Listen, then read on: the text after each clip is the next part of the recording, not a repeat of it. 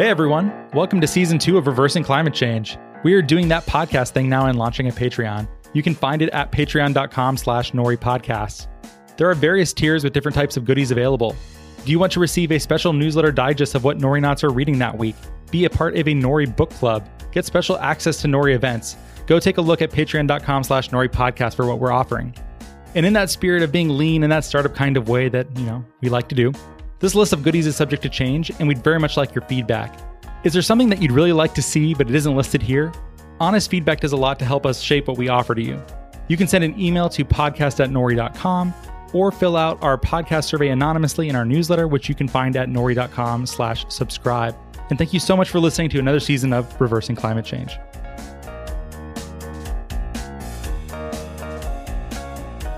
Hello and welcome to the Reversing Climate Change podcast. I'm Ross Kenyon. Rolling solo today, I have with me Nathaniel Rich, who's a novelist and author of Losing Earth, A Recent History. This book began as an August 2018 New York Times Magazine story called Losing Earth The Decade We Almost Stopped Climate Change, and then was adapted and expanded into a book, which I really enjoyed. It's a great history of the early days of raising the climate alarm and uh, it filled in a lot of gaps that I had. So thank you for writing that, Nathaniel. My pleasure. Appreciate it. Yeah, I guess how would you say what is the the story broadly that you're trying to convey here? And where does it fit in into the narrative of climate change and people becoming aware of climate change? I know like LBJ knew about climate change when he was president, but it wasn't really mainstream or being discussed until some decades later. Is that true?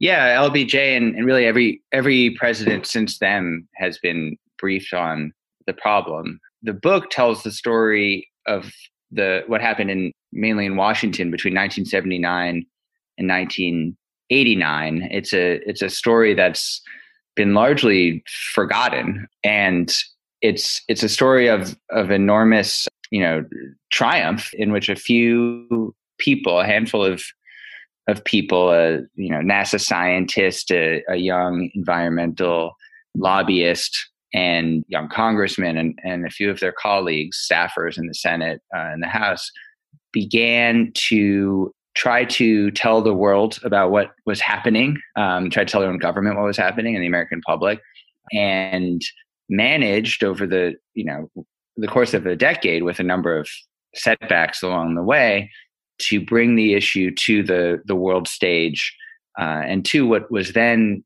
thought to be a solution, a global treaty to reduce uh, carbon emissions that would have been signed at the end of the 80s or the, the beginning of the 90s.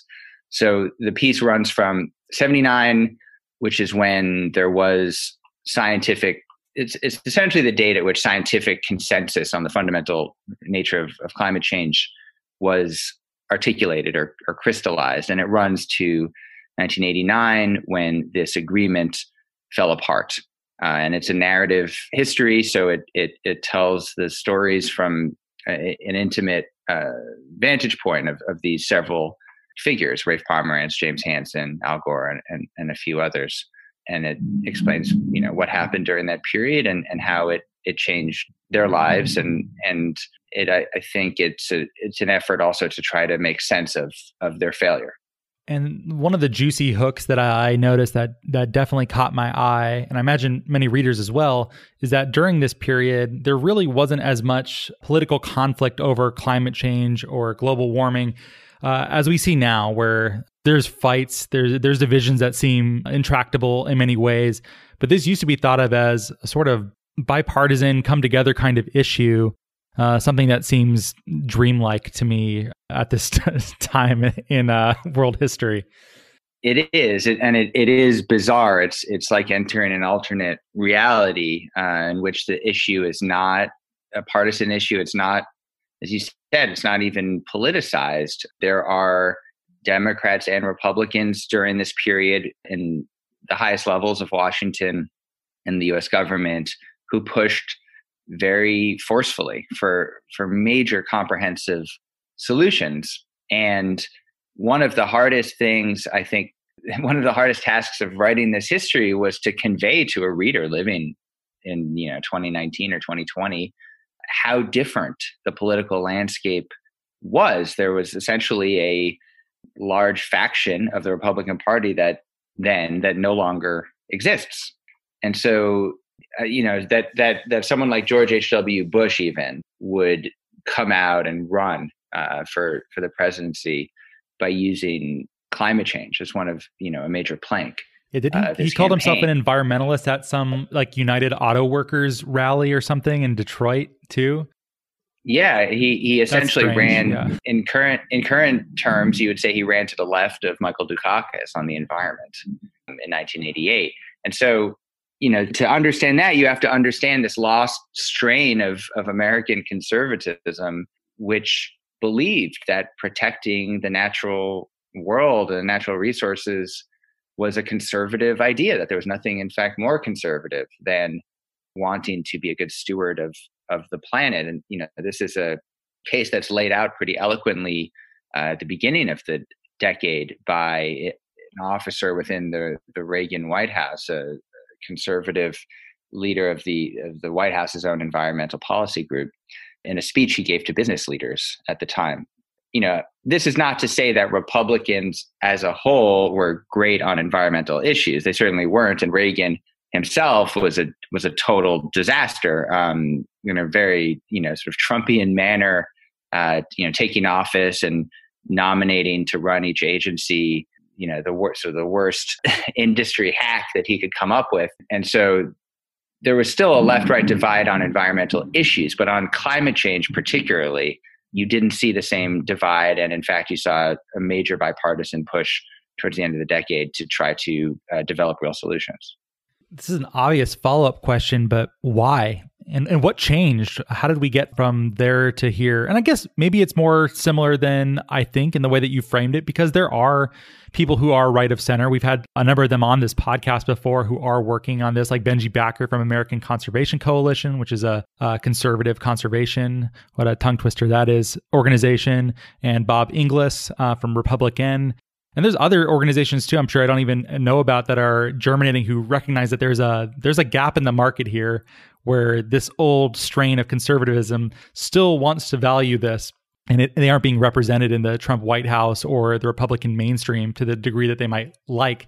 so is it is it that similar is it a similar level that uh, i'm comparing it to or was there really some sort of sea change between uh, now and then I guess some of both, really. I, I, think there was a sea change by the end of the decade, and, and Losing Earth goes into detail about how that happened. And the short version of it is that there were a couple policy decisions made at the highest levels of the oil and gas industry at, at the American Petroleum Institute and within Exxon, the biggest oil and gas company um, then and I guess now, to fight against any kind of uh, meaningful policy to reduce carbon emissions. And and what we've seen since then is this in, enormous lobbying effort uh, paired with a disinformation campaign, you know, funded by hundreds of millions, if not billions of dollars, uh, to sow doubt, convince the American public that the science is uncertain, uh, to buy off politicians, and and and particularly to turn the Republican Party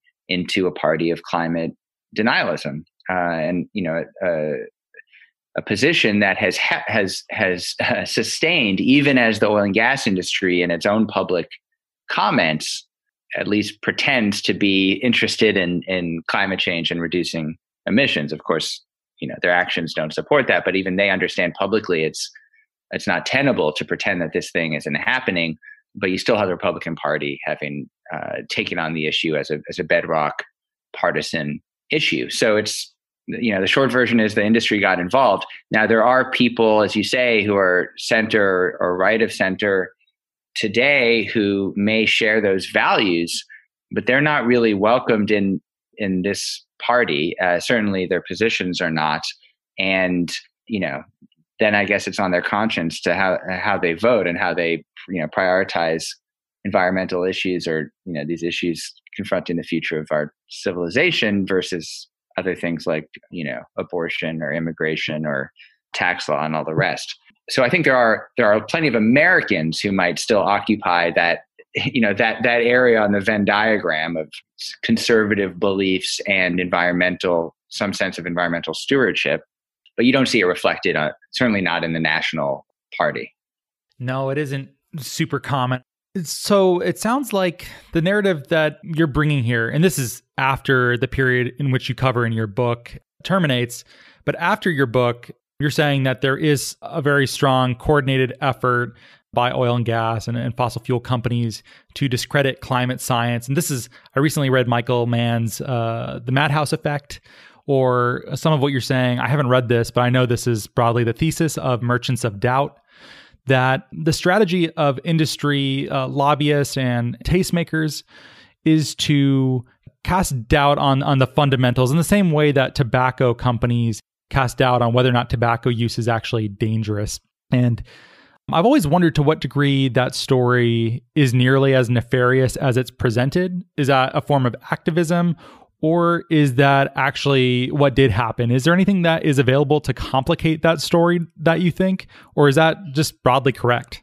It's broadly correct. I mean, it's not it's not a theory. I mean, I think it's there's there's a huge amount of evidence to support those claims or those conclusions. You know, as I learned in my research, uh, I spoke with some of the people who were responsible for first formulating uh, policy uh, industry policy response to proposed climate legislation. So, uh, you know, to take a step back, by 1988, as the issue enters this public consciousness in a dramatic way after James Hansen testifies before Congress and, and there's famous, now famous testimony where he said, it's time to stop waffling. Uh, global warming is here. It's already present. It's not a theory anymore. You have uh, 32 bills introduced in Congress including uh, some bipartisan omnibus bills that are more ambitious uh, and far reaching than even what is now being proposed as the Green New Deal. So you have an enormous amount of, of energy there. You have George H.W. Bush running on the issue. You have the head of Bush's EPA, Bill Reilly, calling for massive uh, for American leadership in this major global treaty and all the rest. The oil and gas industry, for the first time, has to figure out what its stance is going to be. The industry has been following the science for decades. That's also heavily documented, not just by me, but by you know, many others. And but now, for the first time, there has to they decide. You know, we need to have a, a united front about what you know what what kind of action we should take uh, in the face of all this proposed legislation. And they decide at the beginning. Uh, they agree upon several points. One is that they need to be part of the policy conversation. You know, big surprise. They they want to be in the in the room um, where these things are being negotiated. They want to make sure that where there is doubt in the science, uh, that they emphasize those those areas of uncertainty. Now that that should be just understood as, as a distinction from where they would later get, you know, some years later, where they would try to cast doubt on the whole fundamental science of climate change. Here they're saying you know where there's some doubt about future projections we should emphasize those those those bits of uncertainty uh, that's the beginning of that and we will refuse to endorse any legislation that affects our bottom line also very significant uh, when you start to understand what kind of legislation is being proposed these very far reaching efforts to curb uh, emissions so that's the beginning of it and i would say you know in its first iteration, it's not nearly as sinister as it would get. In, in fact, it's more in line with this standard practices of the industry, which are themselves, I think, morally questionable, but are essentially to try to fight fight off any kind of regulation. So that's bad enough, but I think where it, it, gets to pretty quickly, and and it gets there quickly in, in, in part because they they're have so successful right away at sowing doubt in the in the public in the culture that they soon they soon push it further and further till they're they're actually saying that you know the world's not getting warmer or they're saying that carbon dioxide doesn't cause atmospheric warming and and all the rest so i think that's as nefarious as you get i mean i you know I, so i think i think that those who find those actions villainous are are completely you know supported by the facts uh, this is these are companies that um, are trying to maximize profits while knowing that doing so will bring about tremendous destruction, injury, death, you know, and all the effects of, of warming. And of course, in the long term, put our entire civilization at risk. So I think it's, you know, there's no way to understate their role in this. And, and yes, it, the, the playbook is connected because you have the same firms that are uh, being used, the same PR firms that are being used to in some of these early PR campaigns. So it's it's it's all part of the same universe, and that's that's what Naomi Oreskes wrote about in, in Merchants of Doubt that this is corporate campaign. But you see it taken to this incredible level in with climate change in particular. They, they're able to push this this disinformation as far as as as in any as they have been able to with any other kind of health threat or environmental threat. And and yeah, tobacco smoking is you know is probably the closest analogy. Um, you know, because I got to a point where they're saying smoking was healthy for you when they knew. Uh, yeah, telling mothers that to get to a healthy birth weight, certain brand of cigarette will help, stuff like that. Exactly. Yeah. yeah. Right. Okay. That's interesting to know. And this goes beyond the the bounds of this book and your scope, but if you want to speculate wildly, do you think there will be uh, legal ramifications for fossil fuel companies in the future? Should we expect something similar to what happened with tobacco companies? Yeah, it's already happening. There, there's there are a number of of legal campaigns uh, to to try to hold these companies responsible. Also, one to that seems to be failing now to hold the U.S. government responsible. Uh, this suit called uh, Juliana versus the United States, which was brought by 21 youth uh, plaintiffs, I should say, including James Hansen's granddaughter, that recently suffered a setback in an appeals court, but is attempting to hold the U.S. responsible, the, the federal government, for failing to take action and, in fact, making the problem, you know, climate problem, worse while knowing full well the repercussions of its of its policy. But a lot of these these lawsuits, uh, you know, they're major ones against Exxon, and they're, they're weaving through the courts now. And whether any of them will be ultimately will be an effective remedy, I think remains in doubt. Uh, you know, I could imagine under a different administration some kind of uh, more directed effort to try to hold accountable these these companies, but it's all you know, and, and I imagine in the future as the devastation you know mounts, there will be some kind of popular movement or a broader popular movement than there already is to penalize these companies for the, these actions. But I doubt whether those penalties, even if realized, will be sufficient to undo or even check some of the, the damage they've they've achieved. This is another highly speculative question, and it fits broadly with what I understand. Your point is why there was failure to act on this information, even though there was broad consensus, which is just why. I mean, the people who work at oil companies live on the same planet. Their children will have to face the same consequences as everyone else's.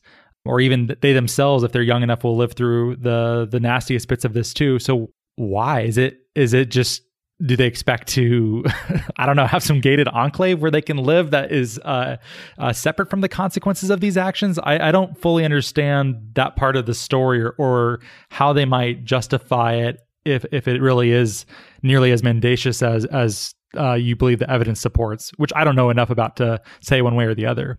Yeah i think that's a moral question that that i've certainly thought a lot about. I, I think i think your premise is I would adjust your premise, I suppose, which is to say that they will be as affected as everyone else.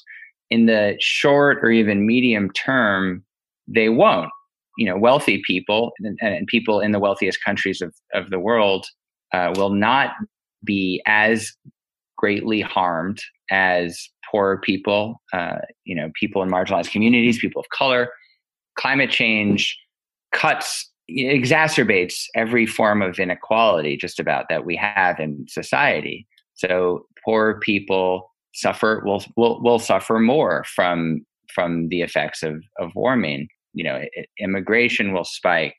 Uh, you'll have greater geopolitical conflict between states that that are, suffering natural disasters or, or resource scarcity.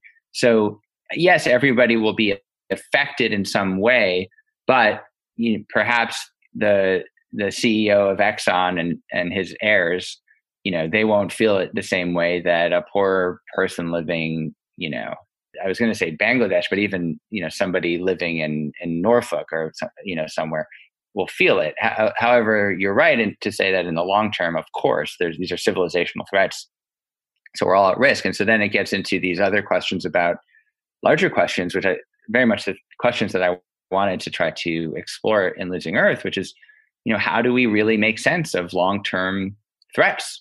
How do we think about the future? How do we value the future, particularly the distant future, uh, in relation to the present or the short short term? And I think we have we do have real limitations uh, as a species, certainly as a as a democracy, you know, in which no elected official uh, is in office uh, has a term that lasts longer than six years. Uh, you know, we have real limitations here in how the systems we have in place, our government, our economy, deal with these kinds of risks. And that's not to say that we can't overcome those limitations, but I think one of the lessons uh, of the period that I wrote about, when, as you said, there wasn't really any antagonistic force to be reckoned with, the industry was not trying to stop progress. It was, it was sort of sitting on the sidelines, you know, following along during most of the decade. Then, you know, it does it does force one to realize that how difficult it is to even act on a problem of this scale when we when everybody basic agrees on the basic you know facts of the case um, and so that's that's a tricky part of part of it and that that certainly opens up more questions than it answers but th- those are the kinds of ideas i was trying to to wrestle with in in the book Indeed, and I liked that focus, though you also received criticism as a result of that conclusion or that wrinkle that you've added. In particular, I was uh, reading Naomi Klein's latest book on fire, the case for a new Green Deal. And it was a piece that originally appeared in The Intercept called Capitalism Killed Our Climate Momentum, Not Human Nature.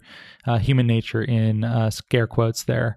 Yeah, so she uh, took aim at your piece, uh, the magazine article, not the book, which came later, for what I perceived as the focus on how during this time period, primarily in the 80s, uh, there wasn't industry pushback to the same extent that would emerge. And there was bipartisan support for climate action, and yet it failed to happen. And she wanted to place the blame at the feet of neoliberalism. And you have, you know, this is the era of Thatcher and Reagan.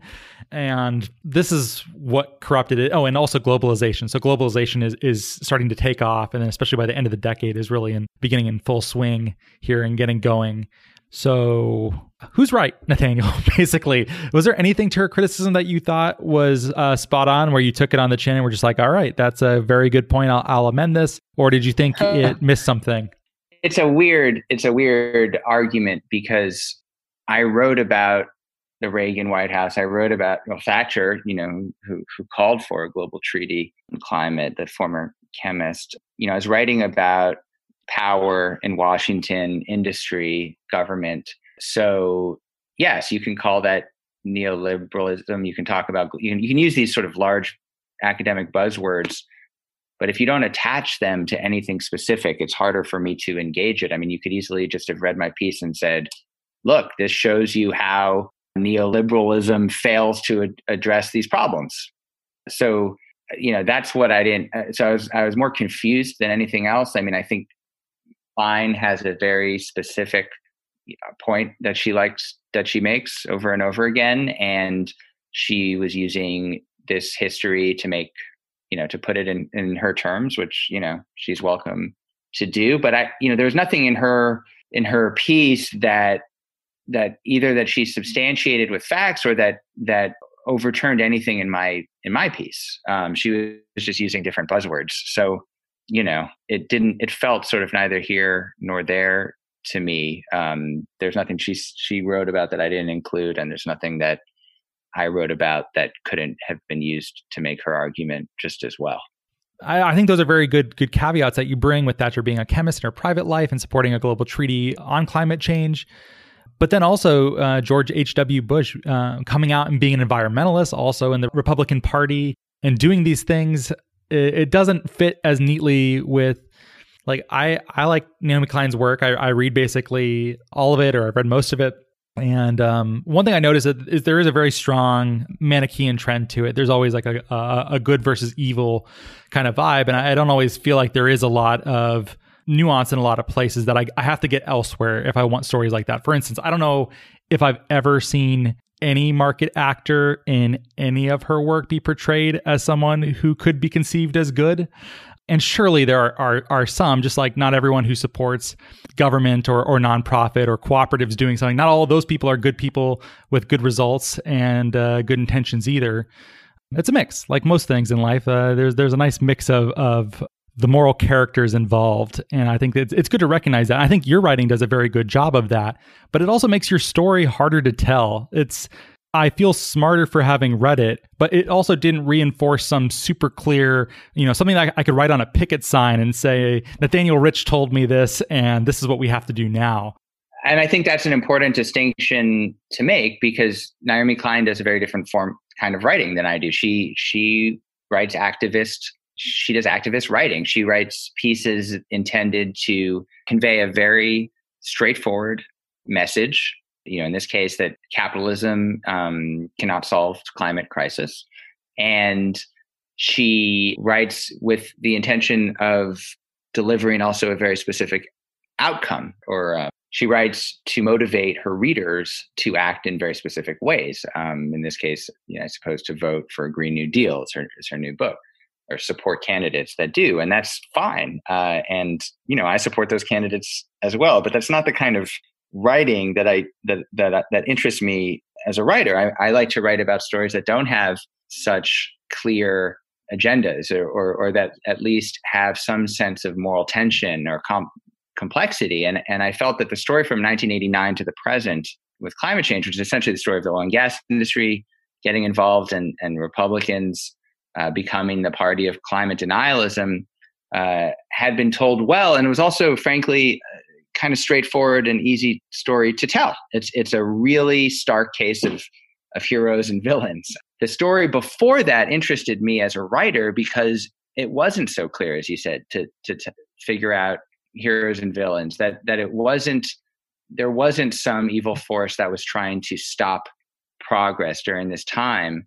In fact, a lot of people with good intentions worked really hard on the problem and still failed uh, and I think in part because of of limitations that were in, intrinsic in them, and, and frankly, to some extent, in our species and our systems of, of government. Again, as I said, it's not doesn't mean we can't overcome those limitations, but I think that the tragedy of this of the story, and it really is a tragedy, is that there were flaws in the way that these heroic figures went about trying to solve this critical problem and that the, the flaws emerged from their own actions. And that's what makes it tragic. It also is what makes the story dramatic. And i think you know from a narrative standpoint it's a lot more dramatic than what happened afterwards which is just this this this story of this cruel corporate force trying to stop any kind of meaningful policy.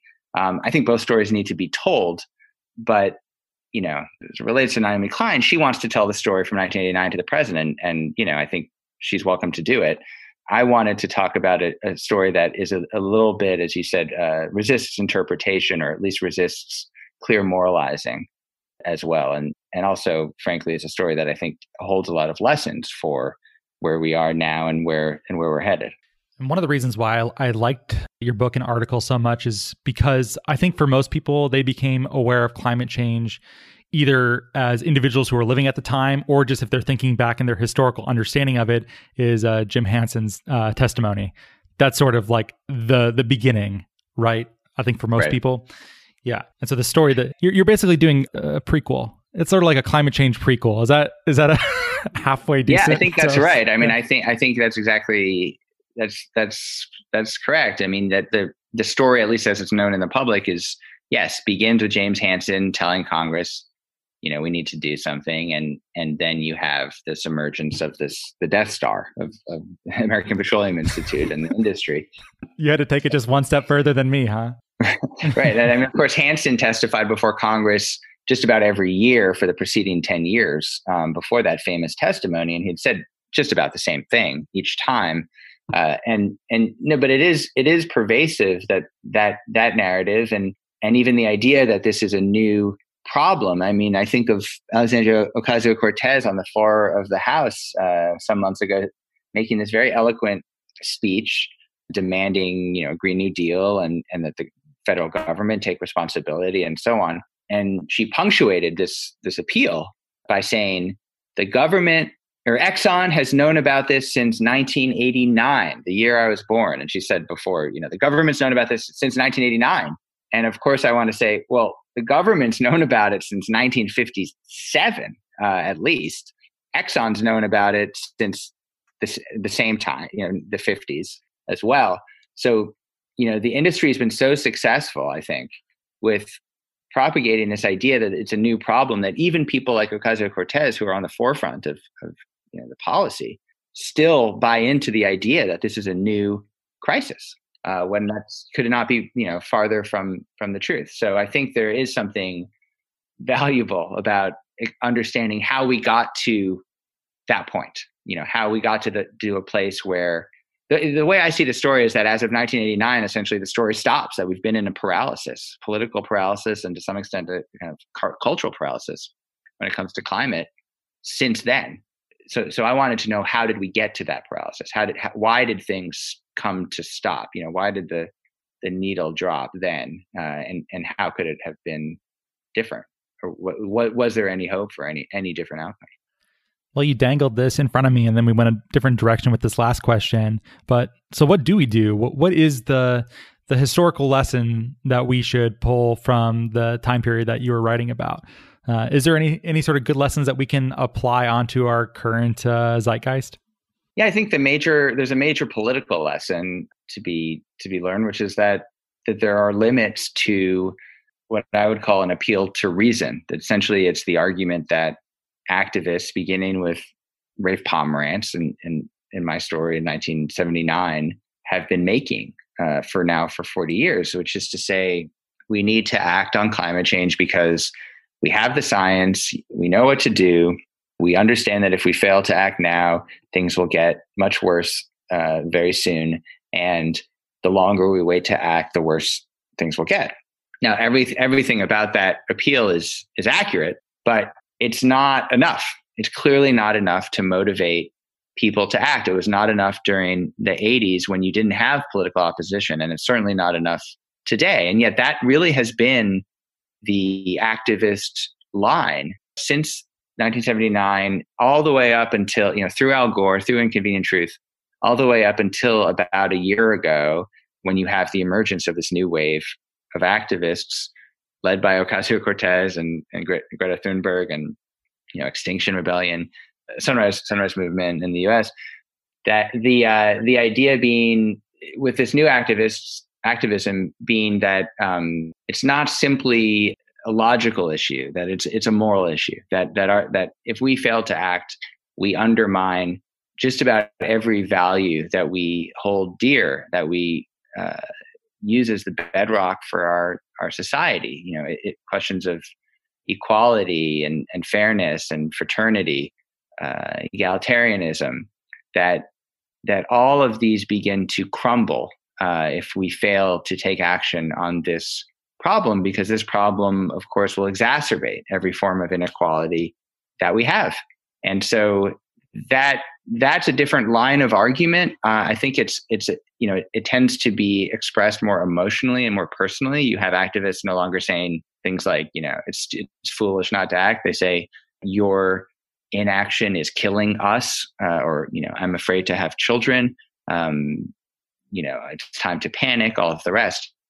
I think it's it's a more emotional language, but it's also a more honest language and it's a more personal language. And so I think the lesson of this period has been absorbed in that and you see it in that form of activism. And that that to me is the most profound shift that we've had in the last 40 years uh, that that people are speaking about it in this different different register. And that might not seem like a lot that you know people are using different words but i happen to think that it's enormously powerful to put this into a moral context and, and i and i do feel that whenever we have had moments of, of profound transformation in our society, particularly around social issues, uh, that they've always been accompanied by moral urgency.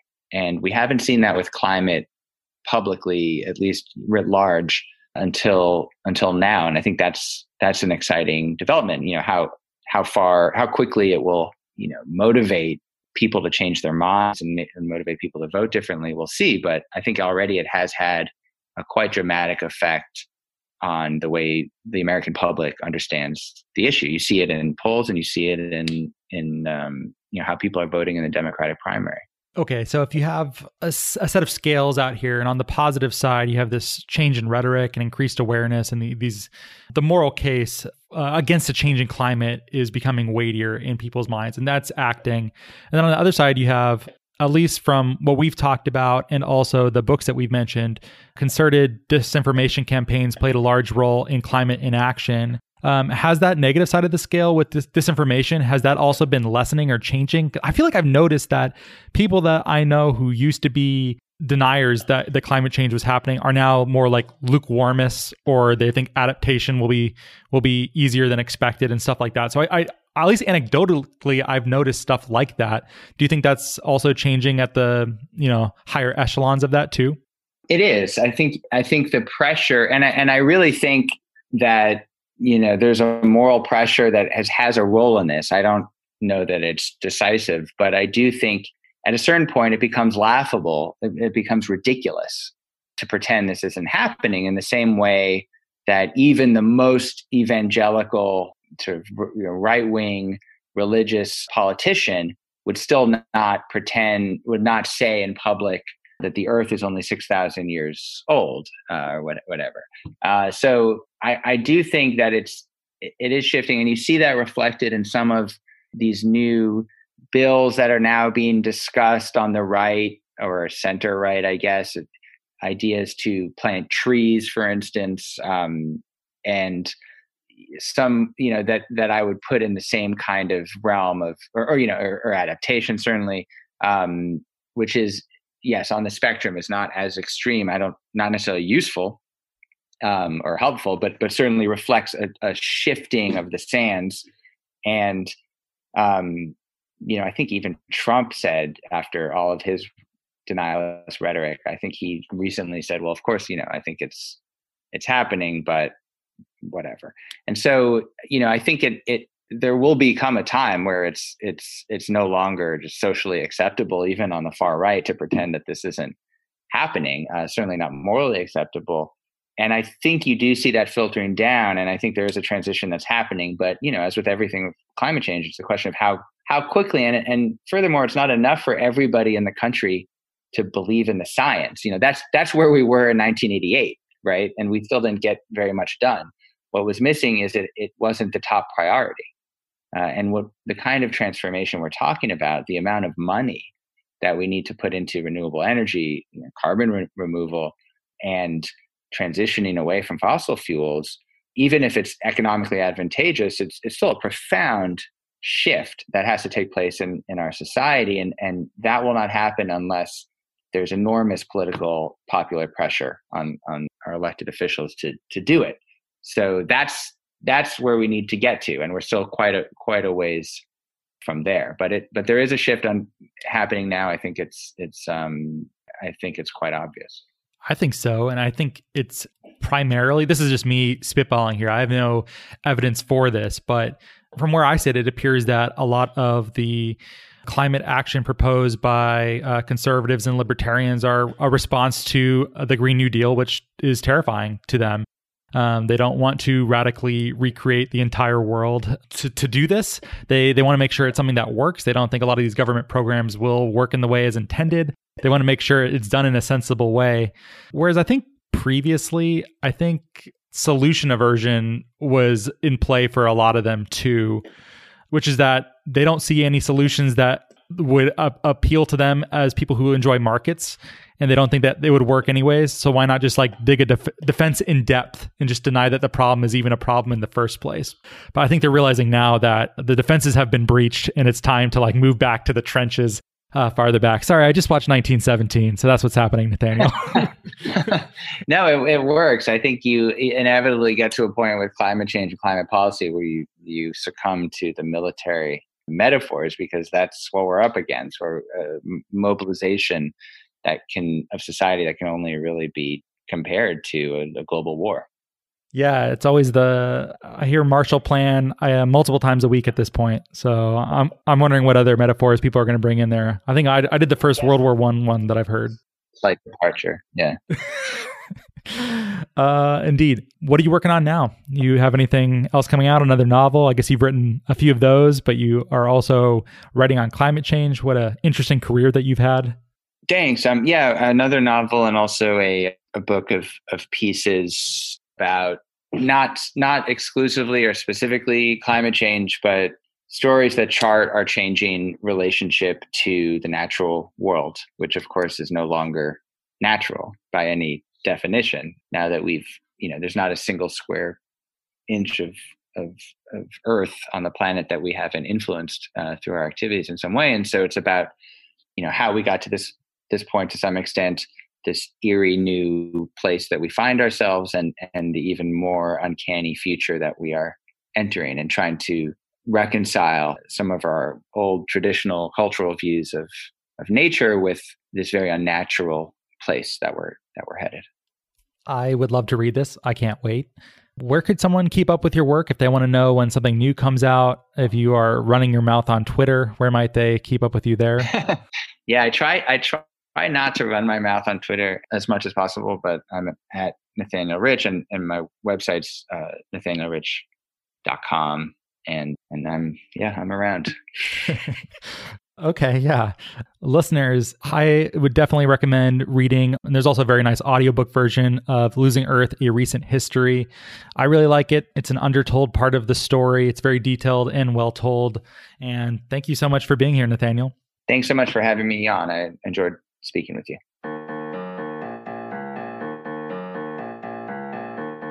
Well, thank you so much for listening. If you like the show, please rate and review it in Apple Podcasts and or Stitcher. It really helps us a lot to get this content to a wider audience. If you think what we're doing is useful, interesting, fun, hopefully all three, we'd certainly appreciate your rating and review. You can keep up with Nori at nori.com, where there is a newsletter. That's nori.com slash subscribe. There's podcasts, there's a whole bunch else. Or you can send us an email at podcast at nori.com. We are also now on Patreon at patreon.com slash Nori Podcasts if you'd like more content, engagement, and community. And thank you so much for your support.